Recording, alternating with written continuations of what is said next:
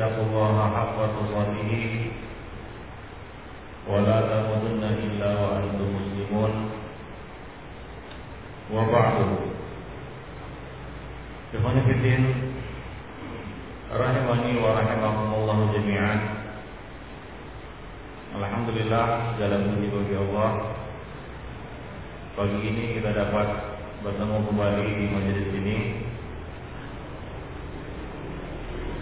Dan insya Allah pada hari ini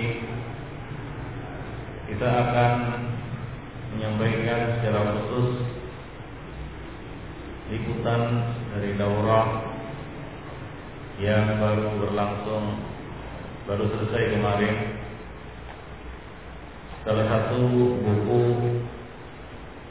yang disampaikan oleh Masyayikh pada daurah tersebut adalah buku yang berjudul Manhajus Salafus Saleh. Fi Tarjih Masalih wa Taswih Al-Maqasid wal Qawaid fi Usul Naqli wal Jarhi wal Nasaih. Yang ditulis oleh Fadilatul Syekh Ali Hasan Ali bin Abdul Hamid Al-Halabi Al-Asari Buku ini sendiri Konfidina Azani Allah Ayat Jami'an Tentunya tidak semua selesai dibahas oleh Syekh Hanya beberapa poin-poin tertentu saja Dan di sini dalam kesempatan yang berbahagia ini kita akan menyampaikan yang pandang tentang apa yang bisa kita petik dari buku ini. Buku ini sendiri menyoroti fenomena yang berkembang di tengah-tengah salafiyin dan menyoroti fenomena yang terjadi di medan dakwah khususnya dakwah salafiyah yang mana kita lihat dakwah salafiyah sekarang ini disorot oleh berbagai pihak. Mereka menyorot dakwah salafiyah adalah dakwah yang membawa perpecahan permusuhan perseteruan dan berbagai macam masalah-masalah lainnya diidentikan dengan perpecahan. Nah ini tentunya ada kaitannya dengan peristiwa yang terjadi akhir-akhir ini berkaitan dengan perselisihan di antara para ulama sendiri baik itu di Yordan maupun di Syam, uh, di Yaman ataupun di Saudi Arabia. Dan ini tentunya satu fenomena yang sangat menyedihkan hingga musuh-musuh dakwah salafiyah menyorot atau menganggap dakwah ini adalah dakwah yang membawa perpecahan. Tidak satupun tempat yang dimasuki oleh dakwah salafiyah melainkan pasti terjadi perselisihan di sana bukan antara awam dengan orang-orang yang mengikuti manhaj ini kalau itu tentunya wajar terjadi antara ahlus sunnah dengan kelompok-kelompok di luar ahlus sunnah. Itu wajar. Itu bukanlah satu hal yang perlu dibicarakan. Dan memang itulah dia sunnah. Sunnatullah. Pasti akan terjadi perselisihan antara ahlul haq dan ahlul batil antara ahlu sunnah dengan ahli bid'ah. Namun yang kita sorot di sini adalah perpecahan di kalangan pembawa dakwah ini sendiri, yaitu salafiyin yang berpecah-pecah hingga menjadi contoh buruk bagi masyarakat awam. Mereka mengarahkan telunjuk mereka kepada dakwah ini dan kepada orang-orang yang membawanya dan mengikutinya salafiyin coba lihat mereka itu. Mereka berpecah-pecah menjadi bergolong-golongan. Tidak cukup dua golongan bahkan tiga, empat, lima dalam satu daerah. Inilah fenomena yang terjadi. Inilah kenyataan yang kita lihat. Maka berangkat dari kenyataan seperti itu maka Syekh Ali bin Hasan bin Ali bin Abdul Hamid menulis buku ini dan buku ini juga ya, latar belakangnya adalah ya berbagai tuduhan yang dialamatkan kepada beliau yang rajin buka internet mungkin sudah mengetahui fitnah ini atau permasalahan yang terjadi antara beliau dengan masai yang lainnya terutama ya, masai yang berasal dari Yaman. Nah, oleh karena itu muncullah buku ini salah satunya ya. Dan buku ini sendiri Ikhwan Fillah Allah wa iyyakum jami'an telah beliau tulis ya lebih dari lima tahun yang lalu. Ya mulai ditulis. Dan buku ini beliau sudah kirimkan ke 50 orang ulama untuk diteliti. Sebagian menyambutnya sebagian menanggapinya dengan negatif ya sebagian tidak memberikan komentar. Macam-macam. Ya. Nah dan dalam daurah kemarin Syekh Ali Hasan sengaja secara khusus membahas buku ini dan menjelaskan inti dari apa yang terjadi di kalangan salafiyin bukan hanya di Indonesia. Kalau antum menggambarkan bahwa perpecahan yang terjadi di kalangan salafiyin itu hanya terjadi di Indonesia tempat ada ulama itu salah besar. Justru perpecahan yang terjadi di Jazirah Arab, Syam, Saudi Arabia sampai Yaman itu lebih besar dan lebih tajam daripada perselisihan di sini. Ini cuma di sini cuma imbasnya imbasnya saja atau miniaturnya terkena imbas dari sana. Jadi demikianlah ikhwan fillah azani Allah wa jami'an. Inilah yang membuat kita prihatin, ya. Hingga bisa membuat kita futur dari dakwah ini dan kebingungan dan terheran-heran. Mungkin bagi yang rajin mengikuti perdebatan di internet, dia akan berkata dalam hatinya, lalu setelah ini siapa lagi yang aku ikuti? Perpecahan terjadi di Yordan, perpecahan terjadi di Saudi Arabia, perpecahan terjadi di Yaman. Sementara untuk sekarang ini itulah dia tiga kiblat ilmu bagi sanafiyin ya yang terbesar. Itu tidak menafikan di tempat-tempat lain ada. Ya, tapi demikian. Dan perpecahan ini merebak kembali. Bahkan lebih besar daripada perpecahan yang terjadi sebelumnya pada masa tiga syekh tiga kibar ulama masih hidup yaitu Syekh Al Albani, Syekh bin Bas dan Syekh bin Utsaimin. Yang mana pada waktu itu perselisihan masih bisa diredam dengan hadirnya dengan nasihat yang disampaikan oleh para masyayikh tersebut. Hingga sebahagian besar dari perselisihan bisa diredam. Ya, masing-masing pihak bisa kembali kepada rusyadnya, yaitu jalan yang benar. Namun sekarang karena tidak adanya lagi rujukan yang didengar oleh semua pihak, maka perpecahan pun semakin tajam dan semakin menjadi-jadi. Api per, per, perpecahan semakin merebak, semakin berkobar hingga sulit untuk semakin sulit untuk dipadamkan. Bagi orang awam atau para penuntut ilmu yang pemula mungkin dia akan bertanya setelah ini siapa lagi yang aku harus aku ikuti dan aku dengar.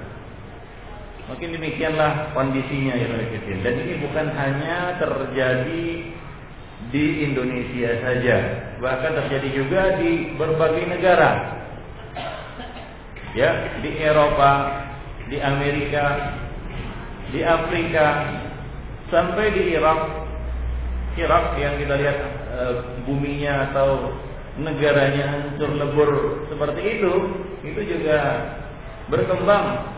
Ya perpecahan-perpecahan semacam ini, Azan ya Allah iyyakum saling tuduh menuduh, saling ponis memponis, saling curiga mencurigai, saling jatuh menjatuhkan. Yang tua tidak menyayangi yang muda, yang muda tidak menghormati yang tua, itulah yang terjadi. Sehingga kondisinya semakin kacau. Maka dari itu ini buku sebenarnya e, e, ditujukan kepada salafiyin ya. Karena mungkin kalau Eh, di luar kalangan salafiyin membaca buku ini ya tentunya dia kurang memahami latar belakangnya ya, kurang memahami latar belakangnya. Khususnya yang berkaitan dengan eh, apa namanya praktek ya, saya katakan praktek jarah dan takdil. Yang berkembang sekarang ini bukan hanya di kalangan ulama dan masyayikh, tapi sudah merembes merembes kepada para tulab, para batul ilmi. Bahkan kalangan awam Ya, siapa saja boleh menjarah, siapa saja boleh mencacat, siapa saja boleh mentadil orang orang yang mereka sukai, menjauhkan orang-orang yang mereka benci dan seterusnya. Itulah yang terjadi di Manifestin. Baik, Manifestin. Uh, eh, tentunya di sini kita ambil yang pandang dari buku ini, ya, agar untuk mengetahui uh, inti dari buku ini. Di mukadimah buku ini di sini saya membawakan satu penukilan dari Imam Ibnu Qutaibah Ad-Dinawari. Ibnu Qutaibah Ad-Dinawari di dalam kitabnya Al-Ikhtilaf fil Lafzi. Al-Ikhtilaf fil Lafzi yaitu buku yang membahas tentang perselisihan para ulama tentang masalah at-talaffuz bil Quran, makhluk atau ghairu makhluk. Nah, untuk masalah ini para ulama berselisih pendapat. Nah, kemudian Ibnu Qutaibah Ad-Dinawari menulis sebuah kitab yang berjudul Al-Istilaf fil Lafzi. Al-Istilaf fil Lafzi. Beliau mengatakan dalam buku tersebut tepatnya di mukaddimah wa wa sayuwafiqu qawli hadha minan nasi salatatan perkataanku ini akan tertuju kepada tiga jenis manusia. Apa yang beliau ungkapkan di dalam buku ini akan tertuju kepada tiga jenis manusia. Ada yang menolak dan ada yang menerima. Nah ada tiga macam itu yang pertama, kata-kataku ini atau tulisanku ini akan tertuju kepada rajulan muqadan sami'a qauman yaqulun. Seorang laki-laki atau seseorang yang muqadan, ai mutaqallid muqallidan, muta'assiban. Seorang muqallid yang mendengar orang-orang berkata, Faqala kama qalu. Lalu dia berkata seperti apa yang mereka katakan. Yaitu para muballid. Fahuwa la yar'awi. Dia ini tidak mau meneliti wala dan tidak mau rujuk apabila salah. Nah ini ciri orang mukallid yang pertama la yar'awi. Dia nggak mau peduli, dia nggak mau meneliti, nggak mau menyelidik, tidak mau belajar. Karena orang yang sudah terkena virus taklid nggak mau belajar. Jadi coba lihat saja orang-orang yang malas ngaji, yang nggak mau lagi belajar, sudah pilih-pilih guru, itu mungkin ada ciri-ciri mukallid, mutaasif pada dirinya. Dan dikhawatirkan mengarah ke situ. Dan akan dikhawatirkan mengarah ke situ. Soalnya sebagian orang ya awam dia merasa punya nazar sendiri, sementara dia tidak bisa. Nazar artinya adalah pandangan ataupun penyelidikan sendiri atau penelitian sendiri, sementara dia bukanlah ahlu nazar, bukan ahlu tahqiq. Yang mana sebenarnya tugas utamanya adalah belajar, bukan meneliti. Nah ini sebagian orang, ini saya mau menegaskan, sebagian orang awam ada yang beralih tugas. Dari ahli darus atau ahli dirasa orang yang harusnya belajar menjadi orang yang sibuknya meneliti bahkan menimbang kalau ustaz ini begini kalau ustaz yang ini aduh kurang mantap. Kalau yang ini ngantuk.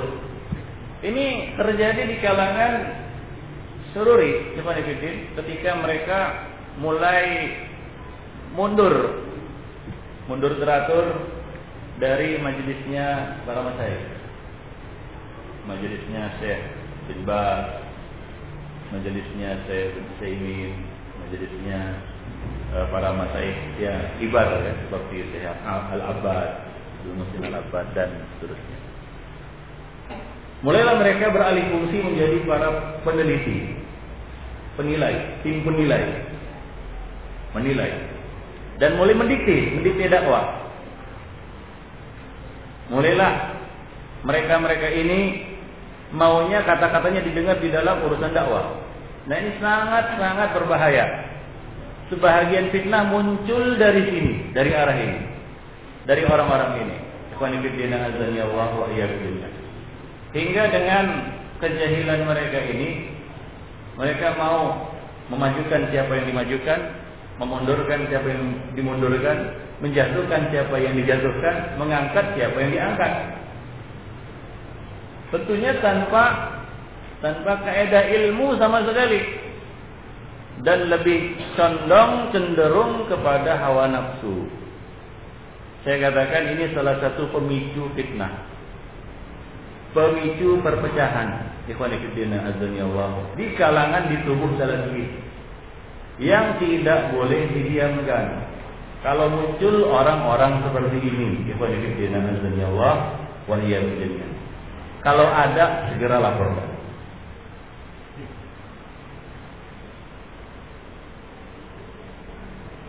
Li'annahu lam ya'taqidil amra min nadharin. Karena dia tidaklah meyakini sesuatu dengan nazar, yaitu dengan ilmu. Sesuatu yang diyakininya benar dasarnya adalah mungkin kecondongan, mungkin hal-hal lain.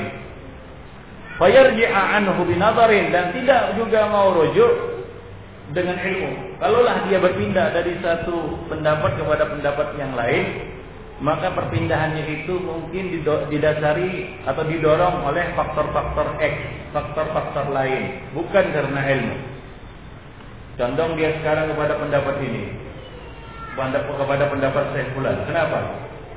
Karena anginnya lagi ke sana, lagi banyak ke sana ini. Nanti angin berembus ke sana kayaknya lebih banyak ini, lebih kuat ini. Nah, dia dia akan condong ke situ. Kecondongannya ini bukan didasari ilmu karena ini pejahnya kuat, karena ini berada di, di pihak yang hak, yang benar, tapi lebih didasari kepada apa? Ikut-ikutan. Tren yang berlaku. Wah, tren ini kayaknya ini lagi anginnya lagi ke Yaman ini. Maka dia pun mengalihkan pandangannya ke arah Yaman. Nah, kalau lagi berhembus ke arah Simal, ke arah Syam, wah ini kiblat kita ke Syam. Berbolak-balik. Ikhwanifidina wa Baik, itu yang pertama, jenis manusia yang pertama yang akan mendengarkan ucapanku ini atau membaca tulisanku ini kata Ibnu Qutaibah Ad-Dinawari. Hakikatnya beliau ini menjelaskan tentang bagaimana tanggapan manusia terhadap suatu ilmu yang disampaikan oleh para ulama. Penjelasan yang disampaikan oleh para ulama. Yang kedua, yang kedua adalah warajulan taqma'u bihi izzatur wa ta'atul ikhwan. Orang-orang atau seseorang yang berambisi untuk mengejar riasa kepemimpinan. Menjadi orang yang nomor satu. Ini penyakit maunya jadi orang yang nomor satu. Bukan hanya menjadi orang yang nomor satu tapi lebih dari itu menjadi orang yang satu-satunya. Nggak ada kompetitor lain. Ini penyakit juga ya penifidina azan Allah wa iyyakum jami'an. Rajulan tatmahu bihi izzatul riyad. Seorang laki-laki atau seseorang yang sudah dipenuhi otaknya untuk mengejar jabatan atau suatu kedudukan, riasa, kepemimpinan, menjadi orang nomor satu, menjadi pemimpin. Waktu atau ikhwan dan ketaatan dari teman-temannya. Inginnya menjadi orang yang diikuti, didengar kata-katanya, enggak boleh disanggah nggak boleh dipatahkan, nggak boleh dilawan. Nah, ini jenis yang kedua. Wahubbus syuhrah dan gila popularitas. Ya, gila popularitas. Falaisa yaruddu izzatahu wa la yudni ananahu illa alladhi khalaqahu insya'a. Dan tidak ada yang bisa untuk mengembalikan ataupun meredam kesombongannya dan dan uh, dan meluruskan kebodohannya ini, kegilaannya ini kecuali Rabb yang menciptakannya. Nah, orang seperti ini orang yang sudah terbius dengan gila popularitas, ingin menjadi orang yang nomor satu, ingin ditaati, ingin diikuti. Kalau pergi ke mana-mana ingin orang lain mengikuti semua, kan ini penyakit. Para ulama dahulu itu tidak mau kalau mereka pergi itu diikuti oleh banyak orang itu nggak mau. Nah sebagian orang sekarang ini ada yang inginnya seperti itu justru. Justru inginnya seperti itu. Ke mana dia pergi, wah diikuti. Ada pengawal-pengawalnya. Ada apa namanya? Dayang-dayangnya. Gitu ya. Ada pendamping-pendampingnya, belum lagi pembisik-pembisik,nya dan lain sebagainya. Nah ini juga penyakit. Hingga ikhwan fillah azani Allah wa iyyakum jami'an dikatakan oleh Ibnu Qutaibah di sini, orang seperti ini, orang yang sudah terkena penyakit seperti ini hingga ada yang bisa mengobati penyakitnya kecuali Rabb Azza wa Jalla. Allah Subhanahu wa taala. Membersihkan al-kibr kesombongan, takabur, wa hubbu riyasa dari hatinya. Ini penyakit jiwa, ini penyakit hati. Lianna fi ruju'ihi iqrarahu bil ghalat. Nah, orang seperti ini kalau dia mengetahui kesalahannya, tahu dia ternyata salah, tahu dia ternyata keliru, tahu ternyata arah yang diambilnya itu menyimpang, maka bagaimana? Dia enggak mau rujuk. Kenapa? Karena kalau dia rujuk, maka itu sama artinya dalam benaknya apa itu? Iqrarahu bil ghalat. Mengakui bahwasanya dia salah. Ya, berarti itu adalah suatu pengakuan bahwasanya dia salah. Sementara dia nggak mau itu. Wa i'tirafahu bil jahli. Itu sama saja berarti pengakuan bahwasanya dia jahil. Sementara selama ini dia menunjukkan suatu kita katakan e, penampilan seolah-olah dia itu adalah orang alim yang mengetahui dan lain sebagainya. Ya, dia sudah atau orang sekarang tebar pesona karena kemari kan begitu ya. Wah ini pendapatnya tak mungkin keliru. Nah demikian. Apalagi uh, ikhwan ataupun orang-orang yang mengikutinya yang sebagian besarnya pada adalah para mukallid tidak tidak akan bisa menerima kesalahannya. Nah ini penyakit juga. Ya, hingga mendorongnya untuk apa? Tetap mempertahankan kebatilan demi menjaga al-ikhwan wa ta'atul ikhwan, ketaatan teman-temannya. Loyalitas teman-temannya. Orang-orang yang berada di sekitarnya atau murid-muridnya. Wataba alaihi al-anafah dan itu tidak tidak sejalan juga dengan kesombongannya. Ya. Kata orang sekarang, nanti di mana muka aku diletakkan? Kira-kira demikianlah. Di mana muka ini diletakkan kalau ternyata aku rujuk, aku menerima, aku mengakui bahwa ini salah, aku berbicara di hadapan orang-orang ternyata jalan yang aku tempuh ini salah atau pendapat yang aku pilih ini salah, atau ternyata selama ini aku sudah keliru. Tahdir sana, tahdir sini ternyata sudah keliru. Nah, tahu sebagai orang sudah mengetahui itu kekeliruan tapi karena izduriyasa ingin selalu di atas. Kemudian apa? Doa atau ikhwan ingin selalu diikuti dan ditaati oleh teman-temannya. Kemudian hubus syukur. Mengejar popularitas menghalanginya untuk rujuk kepada al-haq. Nah ini juga bisa kita lihat. Ini juga bisa kita saksikan. Ini satu fenomena yang nyata ada di hadapan kita. Kita melihatnya dan kita merasakannya. Dan mungkin juga kita termasuk di dalamnya. Ikhwanifidina Allah wa iyyakum jami'an.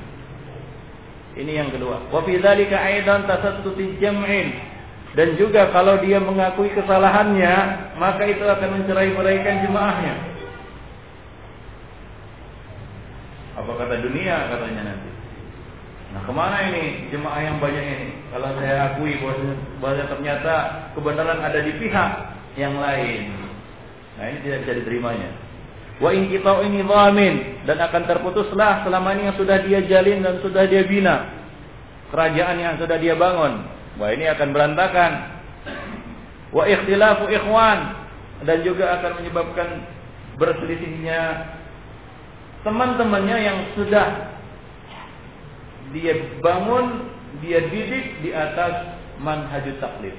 Nah ini bahayanya kalau seorang guru membina, mendidik murid-muridnya di atas jalur taklid, bagaimana itu akan menghalangi gurunya untuk rujuk kepada al-haq dan akan menyebabkan murid-murid itu berselisih. Kalau ternyata gurunya didapati ternyata terbukti berada di atas pendapat yang keliru Nah ini murid-muridnya akan pecah itu. Nah perpecahan ini akan menyebabkan perselisihan, pecah lagi. Nanti pecah lagi menjadi klaster-klaster yang kecil. Nah demikianlah yang manifestina azan ya Allah wa iya Itu yang kita lihat. Ya, dan itu yang terjadi di tubuh salafi. Kita tidak boleh menutup mata dari kenyataan ini. Itu yang terjadi. Dan sekarang ini sorotan lebih kencang ditujukan kepada kita. Ya, karena Evanifidina Azanillahu wa iyyakum jami'an kita ke mana-mana tentunya menyampaikan, menyebarkan bahwasanya dakwah salam adalah dakwah yang rahmah, dakwah yang membawa persatuan, dakwah yang membawa kebaikan, dakwah yang membawa kedamaian, dan kesejukan. Tapi ternyata ketika orang-orang awam, bahkan mungkin orang kafir mengenal masuk Islam dan melihat uh, dakwah ini, mereka sangat-sangat terkejut. Ya, Bahkan mungkin bisa mati berdiri mereka melihatnya. Kan begitu? Baik, Fidina, Allah Wan nufus la tatibu illa bizalik. Dan jiwa, nafsu memang suka dengan hal-hal yang seperti itu. Suka menjadi orang nomor satu kan begitu ya. Siapa yang nggak suka? Kemudian suka diikuti oleh orang lain, kata-katanya didengar. Kalau dia bilang A, A semua kan begitu ya. Nggak boleh ada yang A minor kan begitu.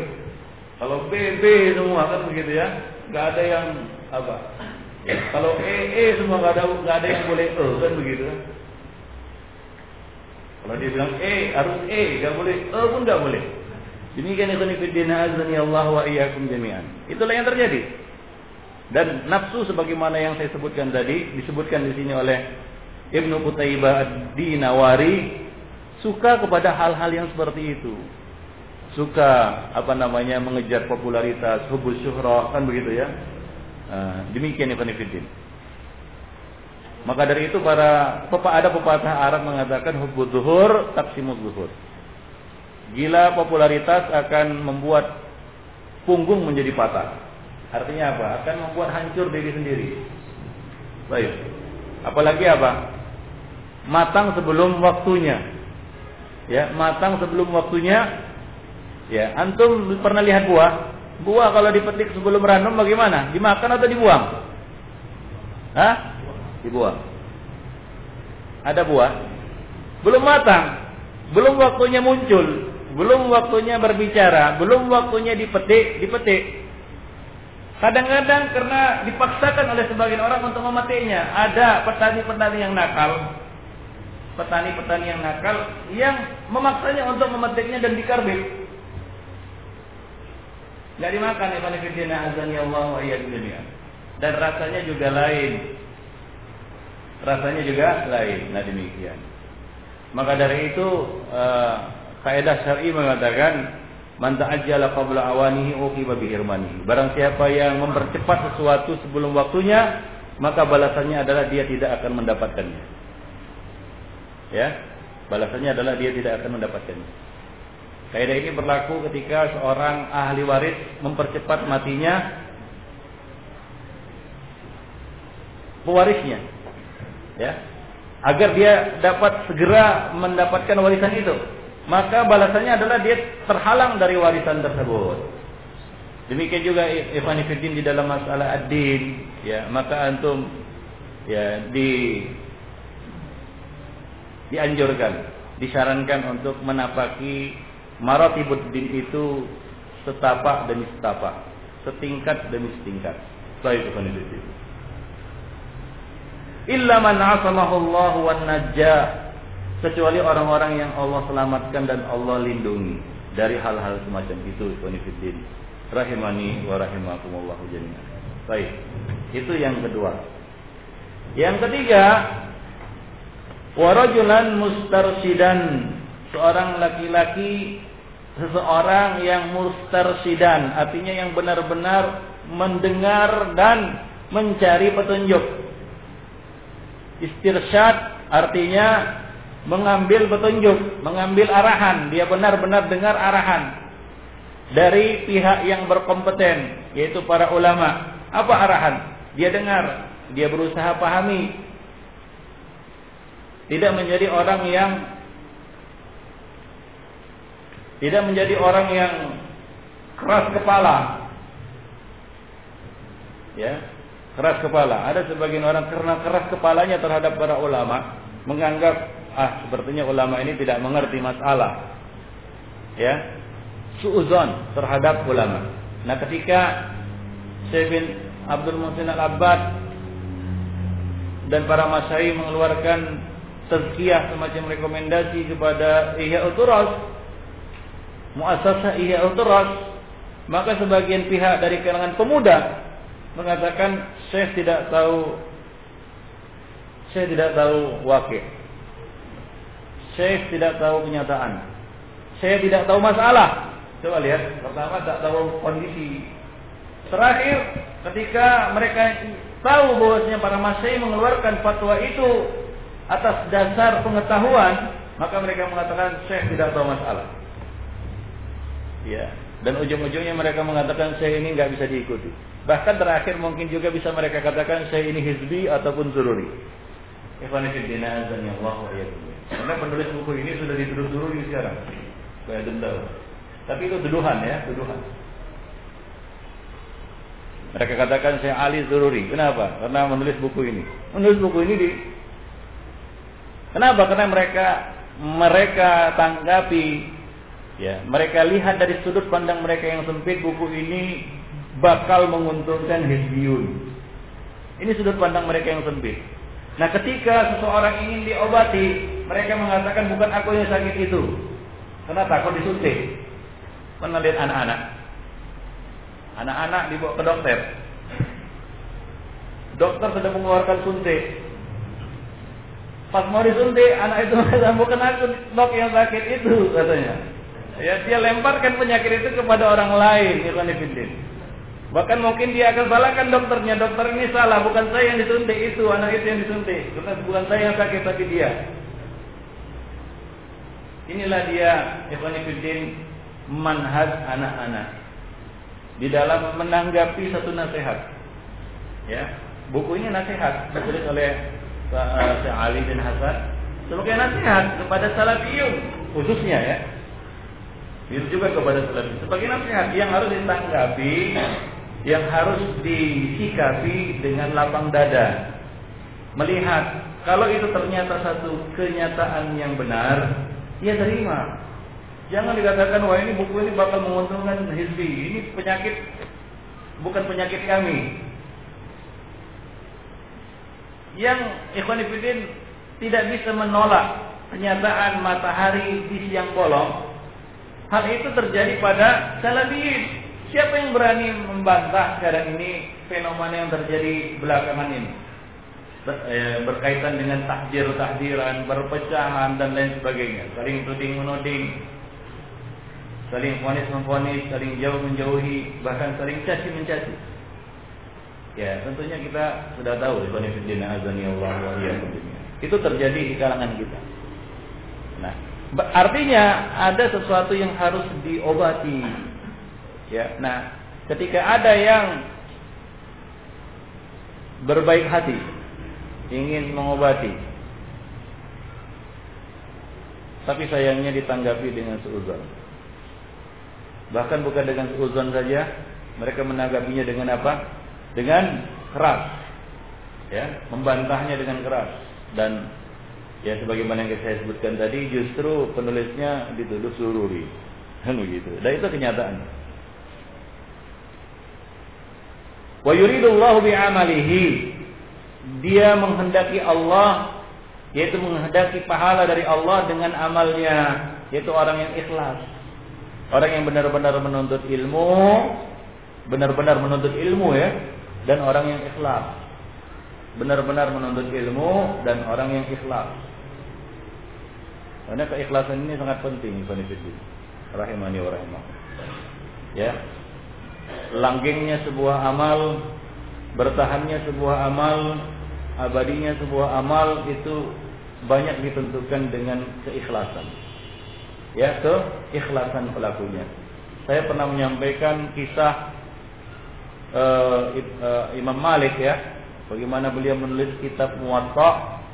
Kitab Muwatta yang beliau tulis itu hanya satu jilid. Enggak besar-besar amat. Kalau dibandingkan dengan muwatta-muwatta yang lainnya jauh jauh sekali Misalnya Muwatta Ibnu Abi Zi'bi yang bermujallad, berjilid-jilid. Muwatta Sufyan, Muwatta Abdul Razak, Muwatta Al-Auza'i dan banyak lagi ulama-ulama yang menulis Muwatta, bukan satu Muwatta saja. Nah ketika beliau menulis kitab Muwatta itu ada salah seorang muridnya yang berkata, wahai Imam Malik, buat apa lagi nulis Muwatta? muatak lain lebih populer, lebih besar, lebih diterima oleh para penguasa dan lebih masyhur dikenal di kalangan penuntut ilmu. Lebih menjadi rujukan karena tebalnya dan apa namanya banyaknya jilidnya. Sementara muatakmu ini cuma satu jilid. Pernah lihat muatak Malik itu cuma satu jilid. Matamu ini kecil, kurang populer dan lain sebagainya. Maka Imam Malik mengatakan mangkana lillahi baqa. Barang siapa yang niatnya lillah, maka akan baqa. Baqa artinya abadi. Allah Subhanahu wa taala akan menjaga amal yang ikhlas. Demikian juga dakwah. Kalau dakwah itu tujuannya untuk selain Allah, untuk mengejar sesuatu duniawi, popularitas, nama, sebutan dan lain sebagainya tidak akan berlangsung lama. Ikhwan wa iyyakum jami'an. Nah, yang hanya lillah sajalah yang akan kal abadi. Ya, maka Imam Malik mengatakan kepada muridnya ini, "Mangkana lillahi baqa." Barang siapa yang niatnya lillah, insya Allah abadi. Memang Muwatta Malik nggak populer dulu, tapi sangat populer sekarang. Ya, dan Imam Malik mungkin tak mengetahui bahwasanya ya muatoknya sangat populer seperti sekarang yang kita ketahui sekarang ini. Hingga kalau disebut muatok maka nggak akan terbayang oleh manusia kaum muslimin sekarang ini kecuali muatok Malik. Padahal di sana ada puluhan muatok yang lainnya. Namun di mana muatok-muatok itu sekarang? Nggak ada. Tak ketemu. Naskahnya enggak ketemu. Ini adalah barokah. Satu karamah yang Allah Subhanahu wa taala tunjukkan kepada kita bagaimana berkah dari keikhlasan. Berkah dari keikhlasan. Saya tidak katakan bahwa niatnya Ibnu Abi Zibi dan penulis-penulis muwatta yang lainnya pada masa itu kurang ikhlas. Tidak mereka ikhlas juga tapi keikhlasan Imam Malik lebih tinggi karena keikhlasan itu darajat, bertingkat-tingkat. Enggak satu derajat keikhlasan itu. Ikhlas itu bertingkat-tingkat. Nah, ter, eh, kita katakan sejarah waktu telah membuktikan bahwasanya Imam Malik lebih tulus keikhlasannya dan muwatta beliau yang Allah Subhanahu wa taala jaga sampai sekarang ini. Hingga sekarang ini kaum muslimin tidak mengenal muwatta kecuali muwatta Malik. Golongan ketiga yang akan mendengarkan kata-kata ini adalah orang-orang yang ikhlas, yuridullah bi amali, yang menghendaki Allah dengan amalnya. Yang menghendaki apa? Allah, balasan dari Allah dengan amalnya. La ta'khudhu fihi lawmatu laimin. Dia tidak gentar dengan cercaan orang yang mencerca. ejekan orang yang mengejek, makian orang yang memaki. Keikhlasan ya akan membuahkan ketegaran dan keteguhan di atas al-haq Tapi kalau sudah tidak ikhlas, tujuannya untuk dunia dan dunia itu berubah-ubah, hatinya juga akan berulang balik. Tapi kalau sudah lillah ikhlas, Allahu ahad, Allah itu satu dan dia insya Allah tujuannya satu. Tapi kalau untuk dunia, kepentingan dunia ini banyak. Kadang-kadang kita tergoda tujuannya dunia untuk yang ini. Ya. Kemudian muncul lagi godaan dunia yang lain yang ini berbalik dia. Tapi kalau tujuannya lillah, qul huwallahu ahad. Allah itu Maha Esa. Nah, orang yang tujuannya Allah, insya Allah tidak akan berbelok ke kanan dan ke kiri. Tidak akan ngaur ke mana-mana. Seperti orang yang tujuannya dunia akan ngaur dia. Kadang-kadang dia dunia yang ini, kadang-kadang dunia yang ini kan begitu. Berubah-ubah sesuai dengan keinginannya. Wala tadkhuluhu fi min min mufariqin wahsyah wala talfituhu anil haqqi anafah. Dan dia tidak akan merasa sepi. Wahsyah artinya kesepian karena ditinggalkan. Dia tidak gentar celaan orang yang mencela, dia tidak pernah merasa kesepian dengan orang-orang yang meninggalkannya. Wala talfituhu anil haqqi anafah dan dia tidak akan keluar dari al-haq karena kesombongan. Nah, ini orang yang ketiga, orang yang benar-benar mencari al-haq fiddin. Rahimani wa rahimani. Wa ila hadza wa ila hadza bil qawli qasadna wa iyyahu arabna. Dan inilah kepada orang inilah kita kami tujukan kata-kata ini pada orang-orang yang mustarsyid, orang-orang yang mukhlis, orang-orang yang benar-benar menghendaki wajah Allah dari amalnya. Demikian ikhwan ya Allah. Adapun yang pertama dan kedua ya nggak bisa diharapkan illa masya Allah, illa ayyasha Allah, kecuali Allah berkehendak lain. Yang pertama dan yang kedua. Muqallid muta'assib susah. Antum bisa lihatlah orang-orang yang muqallid dan muta'assib bagaimana atau yang mulai muncul benih-benih ta'assub dan taklid pada dirinya. Tadi saya sebutkan ciri-ciri taklid dia sudah mulai ngawur menuntut ilmu. Kemudian ciri-ciri muta'assib adalah apa tadi? Dia tidak mau rujuk kepada al-haq. Ini susah diharapkan. Illa ayyasha Allah. Kecuali Allah berkehendak lain ya. Allah berhidayah dia. Ada juga. Tapi jarang lah. Seribu satu. Yang kedua yang tidak bisa diharapkan adalah orang yang mengejar popularitas. Mengejar popularitas. Nah, ini gini konfidin itu sebagai Fatihatul Qaul dari buku ini. Fatihatul Qaul itu mukaddimah ya, pengantar ya bahwasanya buku ini akan menuai kontroversi. Banyak orang-orang yang akan berbeda pandangan menanggapi buku ini. Tapi buku ini lebih ditujukan kepada orang yang mustarsyid tadi karena orang yang mencari kebenaran akan tahu kebenaran dan akan mengambilnya dan akan meluruskan kesalahan jika dia mengetahui ada kesalahan di dalamnya, bukan mencaci, mencela, mencerca bahkan memfonis. Nah, ikhwan di sini ada saya ambil satu poin ya yang penting untuk di apa namanya dibahas pada kesempatan ini Ya mungkin ya kita sampaikan buku ini beberapa poin ya beberapa masalah eh, pada kajian-kajian yang akan datang ya kita berikan faedah-faedah dari buku ini ya. Baik. Masalah yang ke-10 adalah al-qal wal qil wa naqlul aqawil. Ini satu fenomena yang berkembang di tengah-tengah ikhwan salafi. Yaitu apa? Qil wal qal. Katanya dan katanya. Kata si fulan begini, kata si fulan begini. Ya. Katanya, oh, katanya. Siapa yang berkata nggak tahu itu. Katanya. Ya. Isu. Ya. Nggak lebih dari gosip. Ya, yang nggak jelas kebenarannya. Wa naqlul aqawil dan menyebarkan informasi imbus, informasi busuk. Ya. Dengar-dengar beritanya si fulan ini sudah rapat dengan takfiri dengar-dengar. Dari mana sumbernya juga nggak nggak jelas. Jadi ini merupakan satu penyakit yang perlu diobati di kalangan salafiyin. Wahia wallahi afatun kubra ini merupakan satu musibah besar ini. Ya. Tughirus sudur yang bisa membangkitkan ya kita katakan kebencian di dalam hati. Wa tughayyirul uqul dan bisa apa namanya merubah persepsi. Wa taqlibus suluk dan bisa merubah sikap dan perilaku.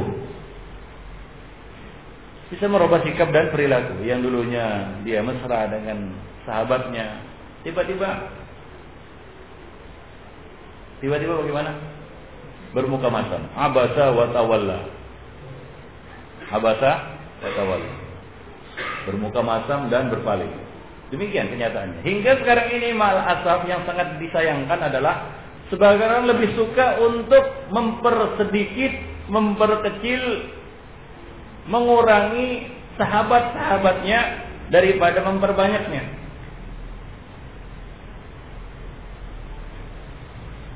Hari ini siapa yang dikeluarkan dari salaf ya? Besok siapa lagi menyusul? Hingga makin hari bukan makin bertambah orang-orang yang ikut manhaj ini malah makin berkurang. Kenapa? Karena diponis keluar. Fulan bukan salafi lagi. Fulan wah sudah keluar dari salaf. Fulan sudah jadi hizbi. Fulan sudah jadi sururi. Fulan sudah menjadi ahli bid'ah. Ahlul hawa, ahwa dan lain sebagainya.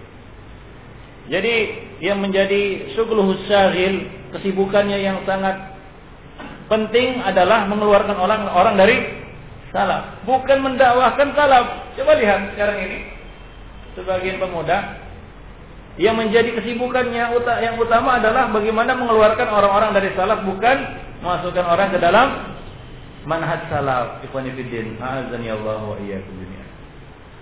Wa akhsha an yakuna halud dakhil hadzal bab illa ma qila qadiman wa lam nastafid min bahthina tula umurina tul umrina siwa an jama'na fihi kila wa qalu. Mungkin aku aku khawatir kata, kata penulis buku ini, kondisi mereka itu akan sama seperti yang disebutkan di dalam pepatah berikut ini. Ini berkaitan dengan orang-orang zindik, orang-orang aklani, ya.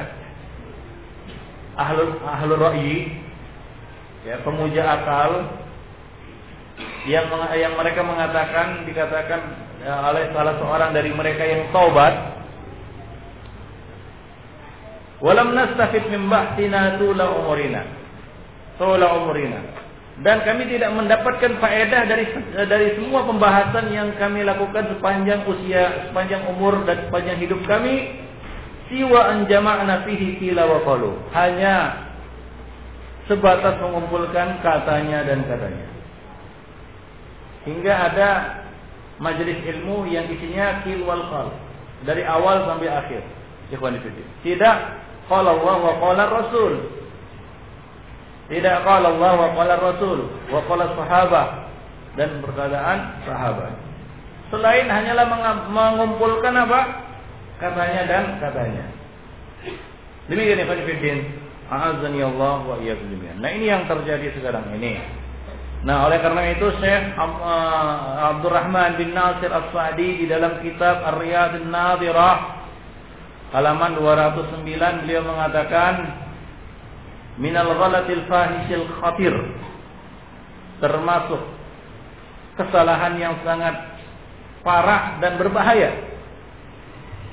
Kesalahan yang sangat serius dan berbahaya adalah qabulu qaulin nasi ba'dihim li ba'din menerima ucapan sebahagian manusia dari sebahagian lainnya tentang sebahagian lainnya summa yabni alaihi sami hubban wa bughdan wa kemudian atas dasar yang dia dengar dari orang-orang itu dia menancapkan cinta dan kebencian pujian ataupun kecaman begitu dia dengar berita dari fulan tentang fulan wah dipujinya kenapa wah ini yang bagus Nah begitu dia dengar informasi dari orang lain tentang kesimpulan begini-begini langsung dia kecam. Langsung dia ambil kesimpulan berarti kan begitu ya. Berarti. Nah, kalau begitu, kalau begitu hizbilah dia, hizbi. Kalau begitu sururilah dia, sururi. Kalau begitu hizbilah dia, hizbi. Ikhwani fiddin azani Allah. Kalau begitu takfiri dia, takfiri. Ikhwani fiddin. Ya apa bedanya kita dengan dengan orang Amerika yang serampangan menuduh kaum muslimin irhabi? Sama, manhaj yang sama. Metode yang sama seperti yang dipakai oleh orang-orang Amerika untuk menuduh kaum muslimin mana saja yang mereka inginkan dengan tuduhan irhabi, yaitu teroris. Sama seperti itu yang mereka pakai mereka tujukan kepada saudara-saudara mereka dari kalangan salafi. Siapa saja yang mau dimasukkan sebagai digolongkan sebagai suruh bisa. Ada paketnya. Dan bisa digiring kepada opini itu. Karena ini kan cara-cara kotor Ibn Fiddin. Ma'azani Allah wa iyyakum. Baik. Lalu mendasari atas penukilan itu apa yang dia dengar dan dia terima dari manusia itu, dia dasari di atasnya cinta dan kebencian, pujian dan kecaman. Ada sebagian orang penyakitnya seperti ini. Kalau disampaikan kepadanya, wah, ternyata benar itu si fulan isunya begini-begini. Dari situ dia ambil kesimpulan langsung. Dia langsung ambil vonis hukum. Nah, kalau begitu benarlah selama ini dia itu sururi. Sangat cepat dan sangat mudah untuk menjatuhkan satu vonis di ini. Fakam hasal bihadzal ghalat min umurin sara akibatuha akibatuha an-nadamah ini kata-kata Syekh Abdurrahman bin Nasir Al-Sa'di. Berapa banyak terjadi karena kesalahan seperti ini perkara-perkara atau masalah-masalah persoalan-persoalan yang akibatnya adalah penyesalan. Ujung-ujungnya menyesal. Nah setelah dia merenung malam-malam kan begitu ya di kesepian barulah dia menyesal. Tapi kalau dia ternyata dari golongan satu dan dua tadi, bagaimana? nggak mau rujuk, nggak mau mengakui, kecuali dia termasuk golongan yang ketiga. Dia dengan kesatria dan jantan akan mengakui wah saya silap kemarin itu. Kelepasan ngomong kan begitu ya? Ya akui. Demikian Ibn. Kalau kita mengharapkan wajah Allah. Maka kata beliau di sini akibatnya hanyalah nadama, penyesalan, menyesal. Ya bagi yang menyesal, ada yang sama sekali tidak menyesali perbuatannya. Wa kam asya'an nasu 'anil nasi umuran la haqiqata laha bil kulliyah. Berapa banyak orang-orang yang menyebarkan tentang orang lain perkara-perkara yang tidak ada hakikatnya, enggak benar. Misalnya dituduh si fulan ini adalah dai-nya aturas. Disebarkan ke mana-mana. Dai aturas, dai aturas. Ternyata hakikatnya tidak demikian.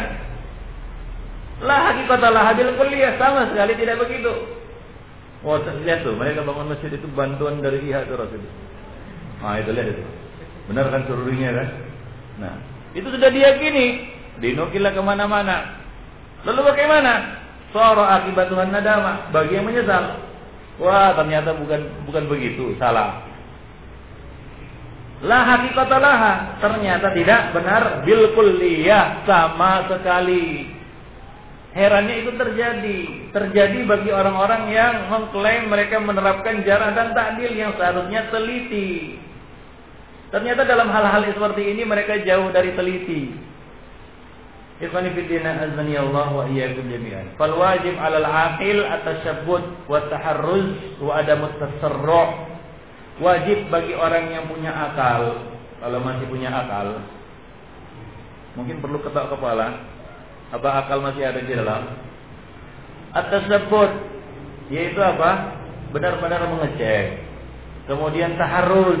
Taharus ini artinya adalah berhati-hati. Ya, berhati-hati.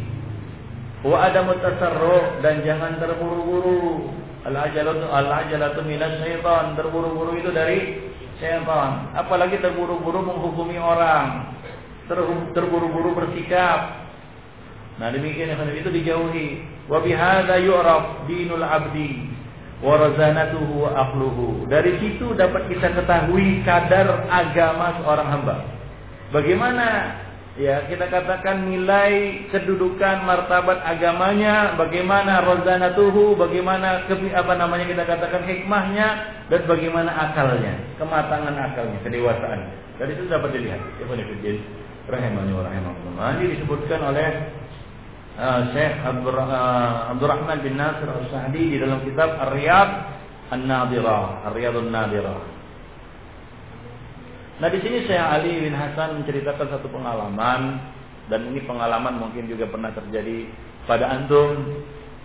Ini menunjukkan bahwasanya kejadian-kejadian seperti ini berlaku di mana-mana. Kita juga ingat ketika saya Ali menuliskan uh, cerita seperti ini di buku ini. Kita kira itu hanya terjadi di Indonesia saja dan mungkin kita duga itu hanya terjadi di Medan saja. Ternyata tidak.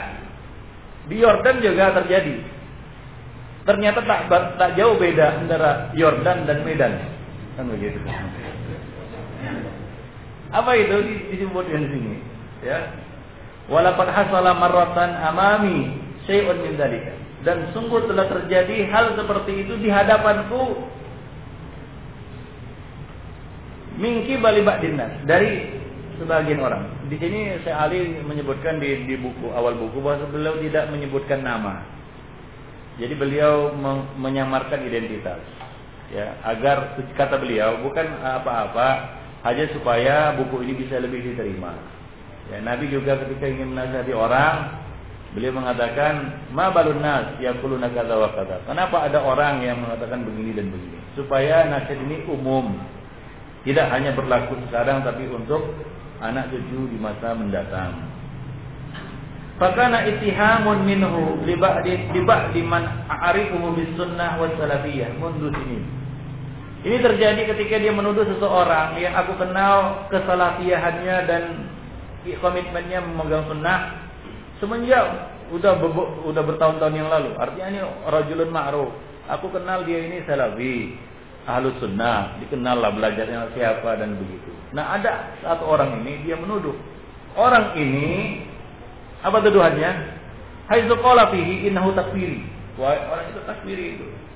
Takfiri tahu ya? Orang yang suka mengkafirkan orang lain tanpa apa namanya tanpa hujah, tanpa dalil dan tanpa ilmu. Wa annahu katanya lagi annahu yajtami'u ma'a takfirin. Dia pernah kumpul-kumpul sama takfirin. Wa dzakara isma wahidin minhum. Kemudian dia sebut uh, dia ketemu ini, ketemu ini ya namanya ketemu bisa orang banyak ketemu, ketemu di jalan kan, ketemu di mall, ketemu di di pasar kan begitu. Nah, demikian. Begitulah yang terjadi. Ya, aku ketemu orang ini dia mengatakan tentang si fulan ini bosnya ini ya, fulan ini takfiri, dia dia ketemu dengan orang-orang takfiri dan lain sebagainya. Seperti yang terjadi sekarang ini. Ya. Fulan dituduh sururi, kenapa? Kenapa? Karena dia karena dia berteman dengan si fulan sururi juga sampai dia kumpulnya sama orang-orang sururi jadi dia sururi. Fattasala bi ba'du bi qadarillah hadzal ladzi ustuhima takfiriyan. Lalu qadarullah kata beliau, satu hari Allah mempertemukan aku dengan orang yang dituduh uh, ini. Orang yang dituduh takfiri ini. Fasa'altuhu mu'atiban an istimaihim afulanin at-takfiri, maka aku pun mengecam ya, mengecamnya Kata saya Ali, aku mengecam mengecamnya karena dia telah bertemu dengan si fulan yang takfiri. Seolah-olah itu satu kebenaran. Bukankah demikian? Bagaimana pandai ya mengilustrasikan sesuatu hingga seolah-olah benar-benar terjadi. Wah si fulan itu kumpul dengan si fulan, si si teman-temannya si fulan dan lain-lain sebagainya. Seolah-olah itu benar-benar terjadi. Fakola maka orang itu mengatakan wallahi La airifu fulanan. Aku nggak tahu siapa si fulan itu. Walam asma bihi. Aku nggak pernah mendengar namanya, baru sekarang ini aku dengar namanya, katanya.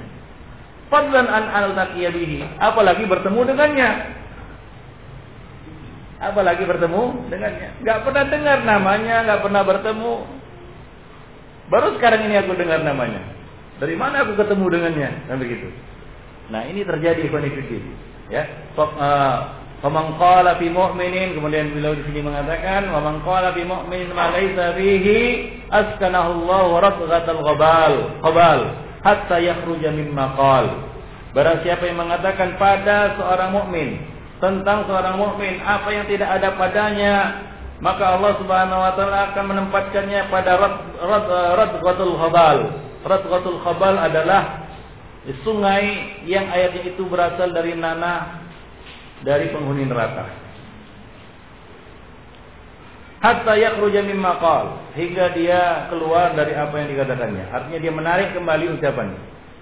Dia harus menarik kembali ucapannya. Maka dari itu jangan sembarangan ya menyebar-nyebarkan berita. Wah, si fulan itu sudah jadi takfiri, sudah disuruh. Kenapa? Karena dia kemarin aku ketemu dia atau eh, ada yang menyampaikan bahwasanya dia salaman dengan si fulan sururi. Katanya dia pernah ke London lalu bertemu dengan Muhammad Surur. ada juga yang seperti itu. Ya, ada yang mengisukan seperti itu. Wah, si fulan itu sururi. Kenapa? Karena dia pernah ke London dan pernah bertemu dengan Muhammad Surur. Ya, Muhammad Surur di mana? Kemudian ke London kapan? Ya, demikian itu fillah azan ya Allah wa iyyakum jami'an. Ternyata hal itu juga terjadi di Yardan. Azan ya Allah wa iyyakum. Maka dari itu di sini ada uh, nasihat dari Syekh Rabi' bin Hadi Al-Madkhali ya, taujih dari beliau. Beliau mengatakan muhadzirukum minadh-dhulum. Aku peringatkan kalian dari perbuatan zalim. Yaitu jangan kalian berbuat zalim. Wa irtikabil bah dan melakukan al-bah. Bahat itu fitnah. Ya, fitnah dalam bahasa Indonesia yang lebih cocok diartikan sebagai fitnah adalah bahas. Yang kata Nabi, riba itu adalah dikruka akhaka mimma yakrah. Engkau menyebutkan eh, tentang saudaramu apa yang dia dia benci. Maka ada yang mengatakan, "Ya Rasulullah, bagaimana jika apa yang aku katakan itu ada pada diri saudaraku itu?" Maka Nabi mengatakan apa? Itulah dia gibah. Fakat tetap tahu. Berarti engkau telah mengibahinya. Dan jika tidak ada padanya maka engkau telah fakat bahat sahu. Engkau telah berbuat bahat kepadanya. Yaitu fitnah, memfitnahnya. Inilah dia fitnah, kita fitnah. Difitnah seolah-olah si fulan menerima bantuan dari yayasan itu, itu ya tentunya mereka dasari ini dari apa? Dari eh, apa namanya pendapat sebagian ulama bahwasanya menerima bantuan dari yayasan fulan dan fulan ini dicap sebagai su sururi atau hisbi atau yang lain sebagainya. Jadi itu adalah satu kesalahan atau kezaliman yang didasari atas suatu kesalahan. Coba lihat zulumatun ba'duha fawqa ba'din. Kegelapan yang satu di atas yang lainnya. Ya. Baik. Wa intihaku wa intihaki a'radi man tuqasimunahum bihaqqin. Dan Intihak wa arad. Intihak wa arad artinya adalah me, apa nih, merusak kehormatan orang-orang yang engkau berbeda pendapat dengannya. Ya kita boleh berbeda pendapat. Kalau kita masih dalam lingkungan ataupun lingkaran ahlu sunnah wal jamaah, kita bisa berbeda pendapat. Tapi janganlah dijadikan perbedaan pendapat itu untuk saling mendolimi satu sama lainnya. Untuk saling mendolimi satu sama sama lainnya. Sesungguhnya para sahabat berselisih pendapat. Mereka tidak pernah saling mendolimi satu sama lain. Bahkan ketika mereka berbeda pendapat dengan kelompok di luar ahlus sunnah, seperti ahli bid'ah, mereka juga tidak berbuat zalim. Tidak keluar dari apa batasan syar'i. Fadlan an ay an, an tartakibu hadza fi haqqi man tuqasimunahum bil batil. Apalagi kepada orang-orang yang kalian ya berban apa namanya berbeda ataupun bertentangan dengan mereka di dalam perkara kebatilan. Artinya ahlul batil kalaupun kita bantah, apakah boleh kita mendoliminya? Boleh. Itu mengada-ngada terhadapnya, mengatakan sesuatu yang tidak dikatakannya. Enggak boleh. Itu ahlul batil.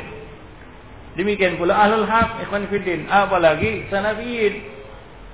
Ya, tentu sangat ya kita katakan sangat zalim kita mengadang-adakan atau membuat-buat satu perkataan yang dinisbatkan kepada saudara kita itu, lalu dari situ didasari atas itu kita menyikapinya dengan sikap-sikap yang berlebih-lebihan. Demikian Ibn Fiddin, rahimani wa rahimakumullah Ya, kezaliman itu diharamkan.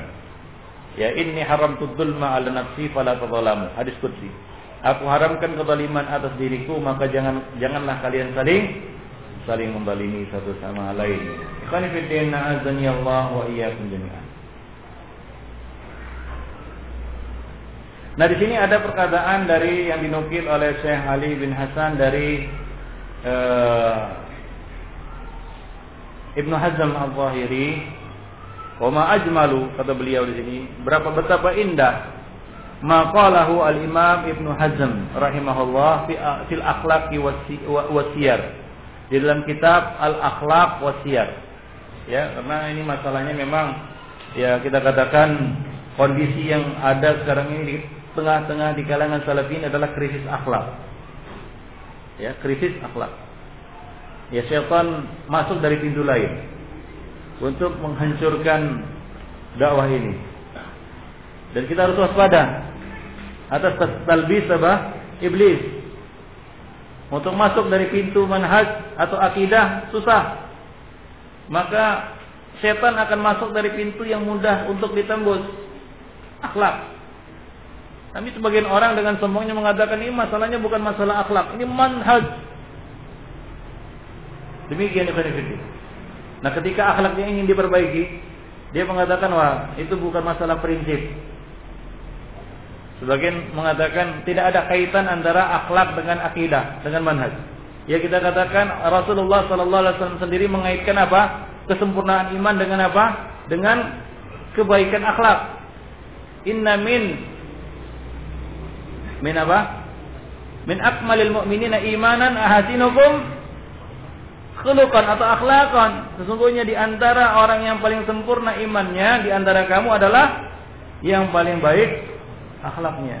Jadi Rasulullah mengaitkan antara masalah iman itu akidah dengan masalah akhlak. Jadi nggak bisa dipisahkan. Nggak boleh kita katakan ini masalah masalah akhlak tersendiri, kemudian masalah akidah tersendiri. Nggak ada kaitannya. Sesungguhnya semua perkara-perkara agama ini berkaitan satu sama lainnya. Bahkan Al-Imam Musyatibi di dalam kitab Al-Muwafiqat mengatakan, ketahuilah bahwasanya semua urusan-urusan hukum-hukum hudud syar'i di dalam Islam itu tujuannya adalah untuk mengajak, mengarahkan manusia kepada akhlak yang baik.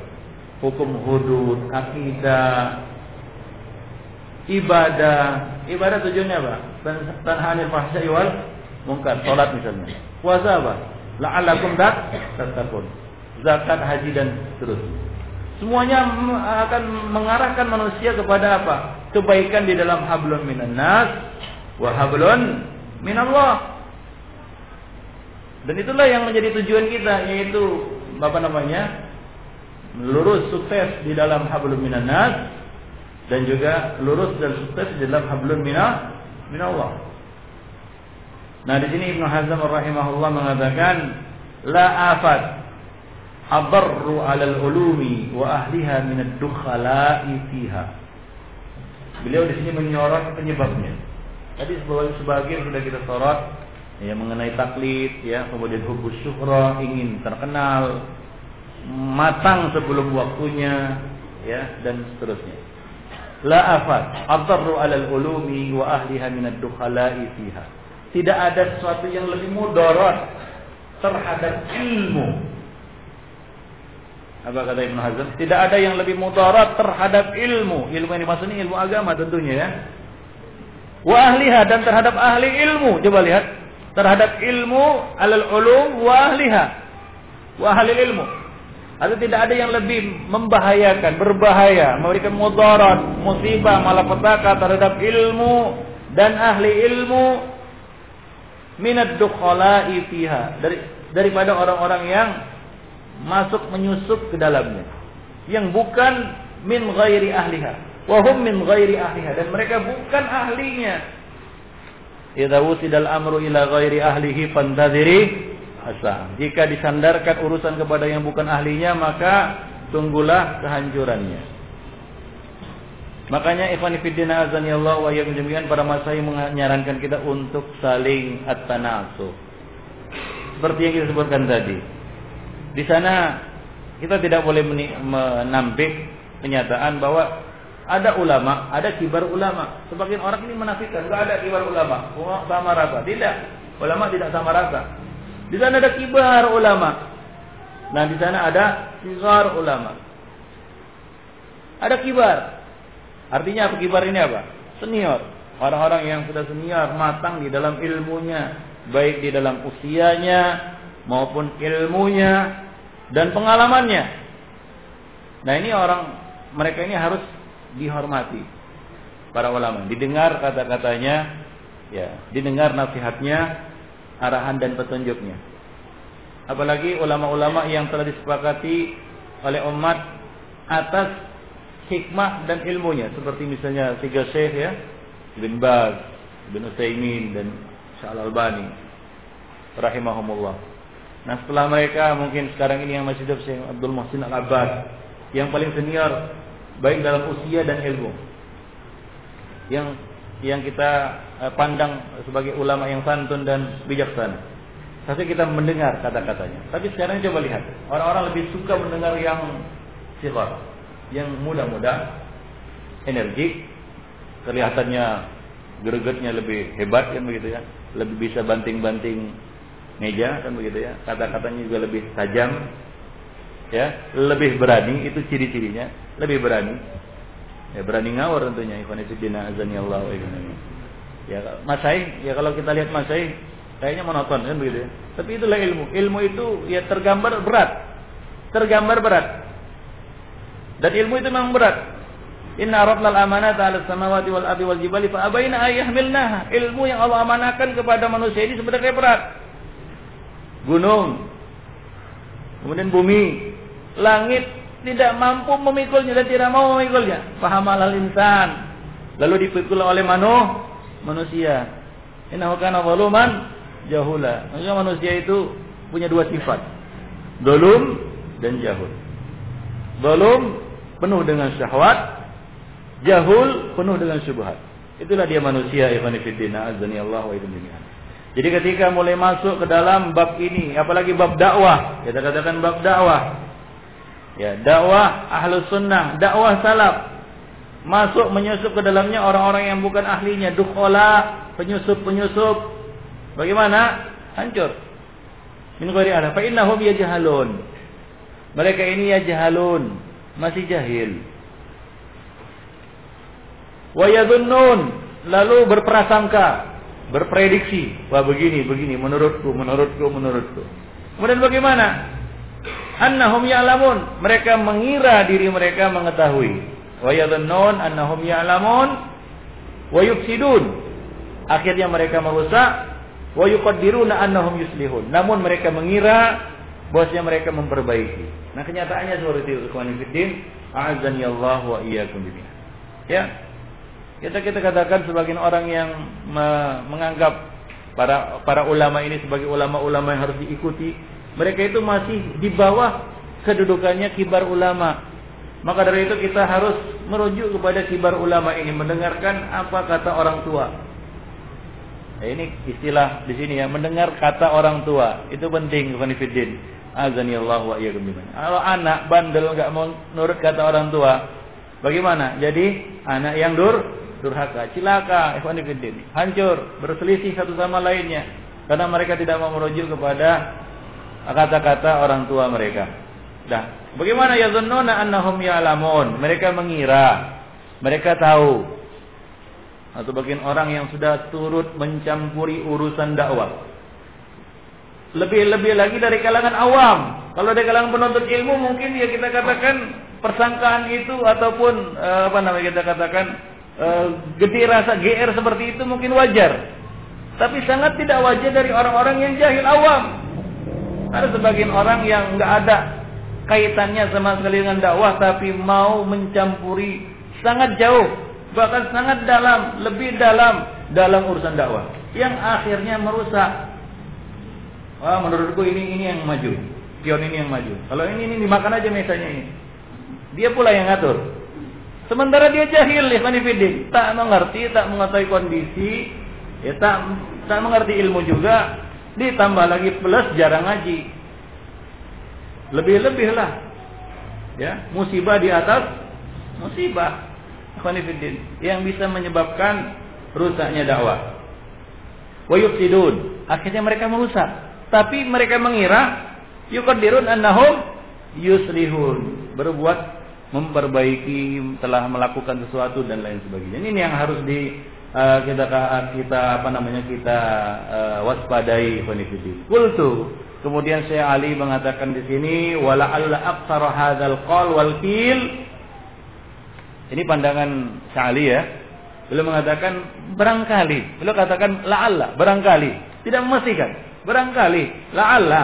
Aktar hadal qal wal kil. Banyak dari kil wal qal ini katanya dan katanya sadirun min awamis syabab.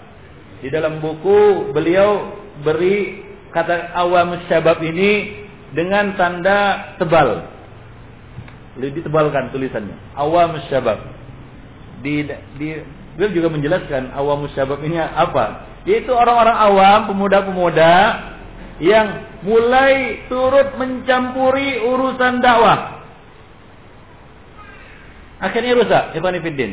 Maka dari itu untuk ke depannya kita harus kembalilah mengatur, menata ulang dakwah ini agar tidak kacau. Ibn Fiddin azani Allah wa Nah kebanyakan muncul dari sadirun dari apa? Awamus syabab. Syabab yang awam. Pemuda-pemuda yang awam. Alladzina la yajuzu lahum yang tidak boleh bagi mereka aslan sama sekali aslinya. Sama sekali mereka nggak boleh ad-dukhul fi hadzal bab. Masuk dalam bab ini apalagi bab mengomentari ya fulan dan fulan. Awalnya sih mengomentari ustaz. Lama kelamaan ini mangsanya kurang besar. Sasarannya kurang gede. Ulama mula-mula ulama-ulama yang ya kita katakan yang bisa dikomentari. Yang tidaklah dikatakan sebagai ulama besar. Para penuntut ilmu. Lama kelamaan sampai kibar ulama juga dikomentarinya. Ini penyakit. Dan demikian syaitan menggiring manusia kepada dosa itu tidak langsung. Ya tidak langsung. Mula-mula mungkin dia mengomentari temannya sejawatnya lama kelamaan mungkin mengomentari ustadznya Lama kelamaan mungkin mengomentari ulama yang bisa dikomentari atau penuntut ilmu. Lama kelamaan ulama kibar juga dikomentari. Ikhwanifidina azani Allah wa iyyakum jami'an. Baik. Lima fihi minal balaya wasi'ab. Karena itu bisa menimbulkan bala dan si'ab. Yaitu e, masalah-masalah ya. E, kita katakan pertengkaran dan lain sebagainya. Nah itulah dia Ikhwanifidin. Bab yang ke-10 ini. Maka dari itu di sini ada uh, perkataan dari Fadilatul Syekh Saleh Al Fauzan di dalam kitab Al Muntaqa min Fatawi.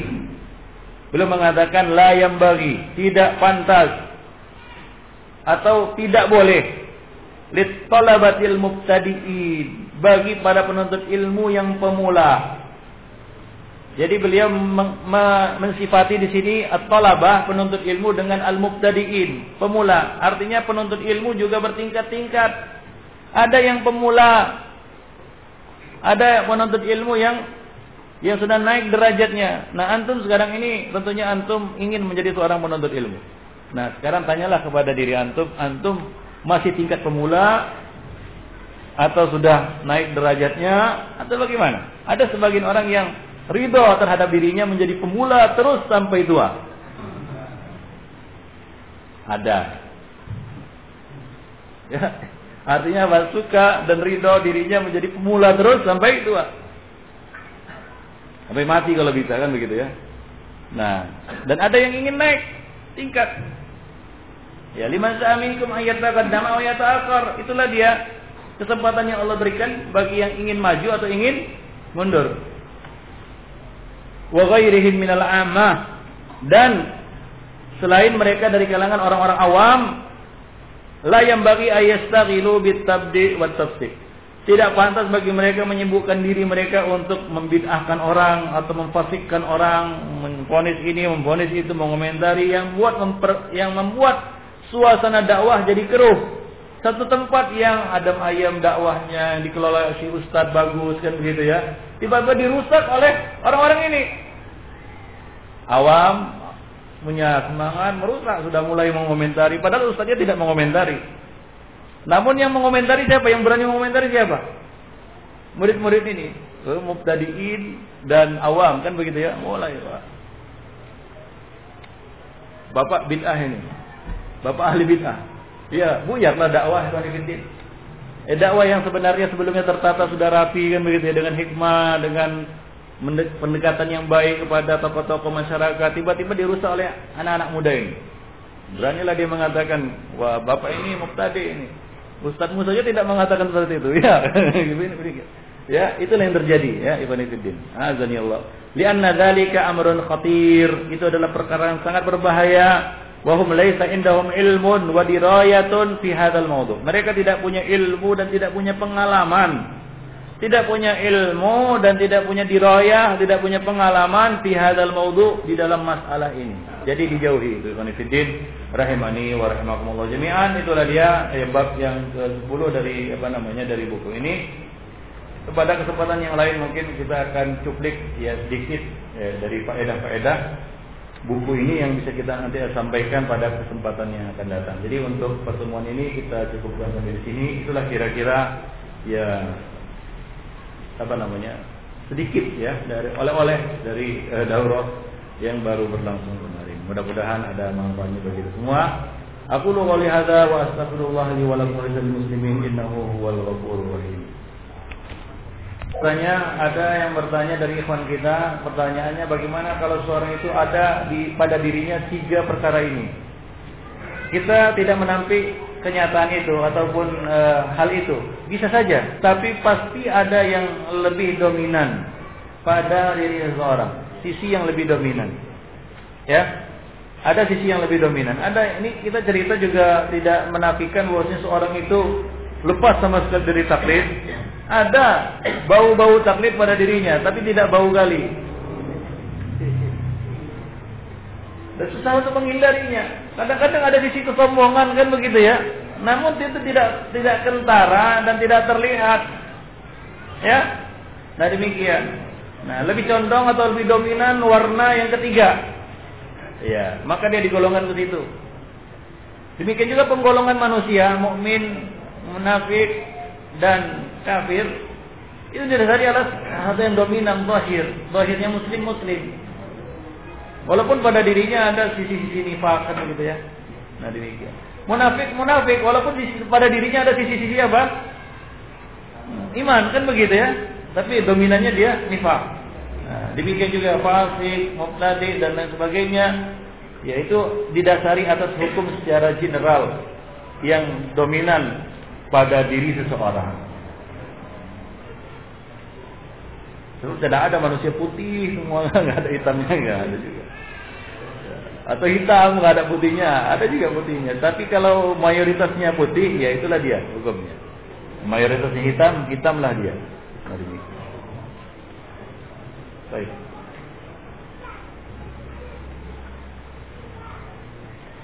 Oh, ya.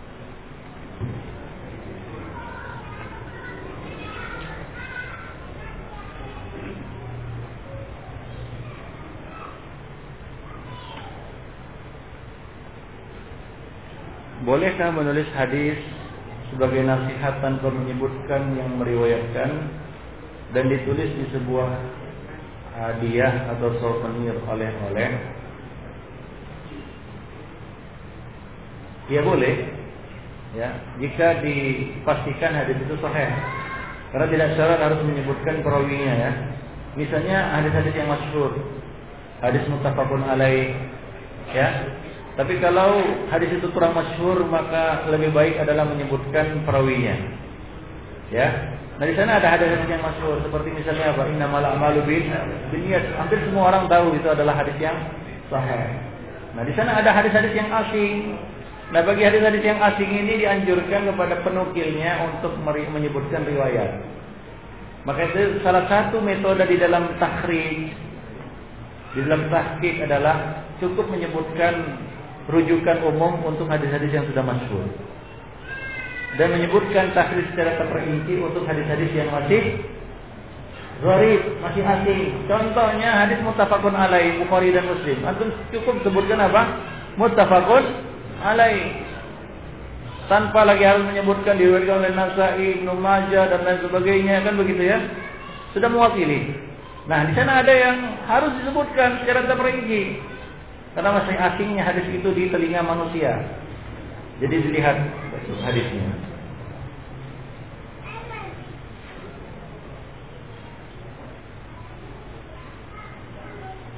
tentang menggantungkan ayat-ayat Al-Quran seperti Assalamualaikum di atas pintu rumah bagaimana hukumnya ya lebih bagus diturunkan ayat-ayat Quran ini tapi kalau Assalamualaikum itu bukan ayat Al-Quran ya.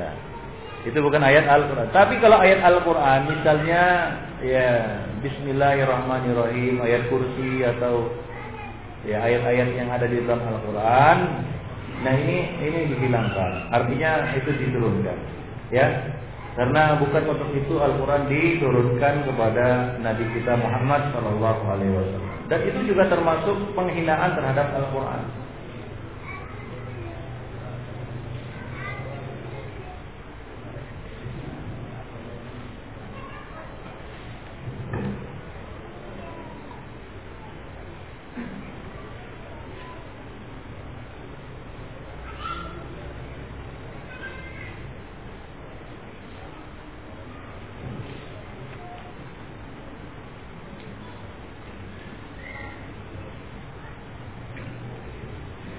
Di kalangan pemuda dalam menuntut ilmu, mana yang lebih baik saya lakukan? Mengikuti pendapat guru atau bertanya pada ustaz? Bertanya kepada ahli ilmu. Fas'alu ahla dzikri in kuntum la ta'lamun. Dengarkan hujahnya dan jangan hiraukan identitasnya. Ya. Ada sebagian orang yang condong kepada nama. Lalu dia mengatakan apa pendapat si fulan? Apa pendapat si fulan? Dan jarang yang menanyakan apa hujah dalam masalah ini. Apa dalil dalam masalah ini. Itulah bedanya awam dengan penuntut ilmu memang. Kalau penuntut apa awam, ya wajar mereka itu bertaklid dalam beberapa masalah yang dibenarkan bagi mereka untuk taklid. Karena nggak ada jalan bagi mereka kecuali taklid. Bagi para penuntut ilmu yang bisa melihat dalil, maka dianjurkan agar dia melihat dalil. Ya tidak serta merta langsung taklid seperti Nanti ada yang bertanya di kalangan pemuda dalam menuntut ilmu mana yang lebih yang baik saya lakukan mengikuti pendapat guru, ustadz lokal atau bertanya pada ustadz luar daerah kediaman saya. Ini macam-macam.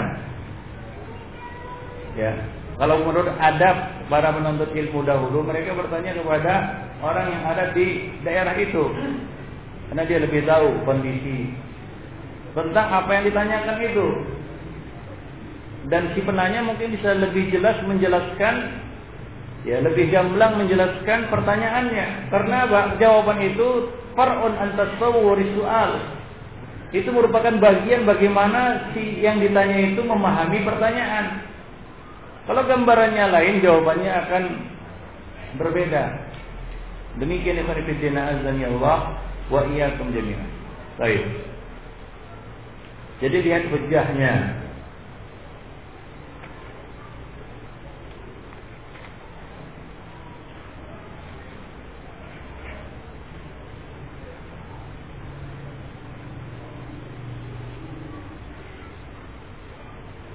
Tentang majelis tafsir Al-Quran yang berasal dari Solo atau Sukoharjo saya kurang pasti juga dari mana ini berasal tapi yang dari Jawa Tengah Solo.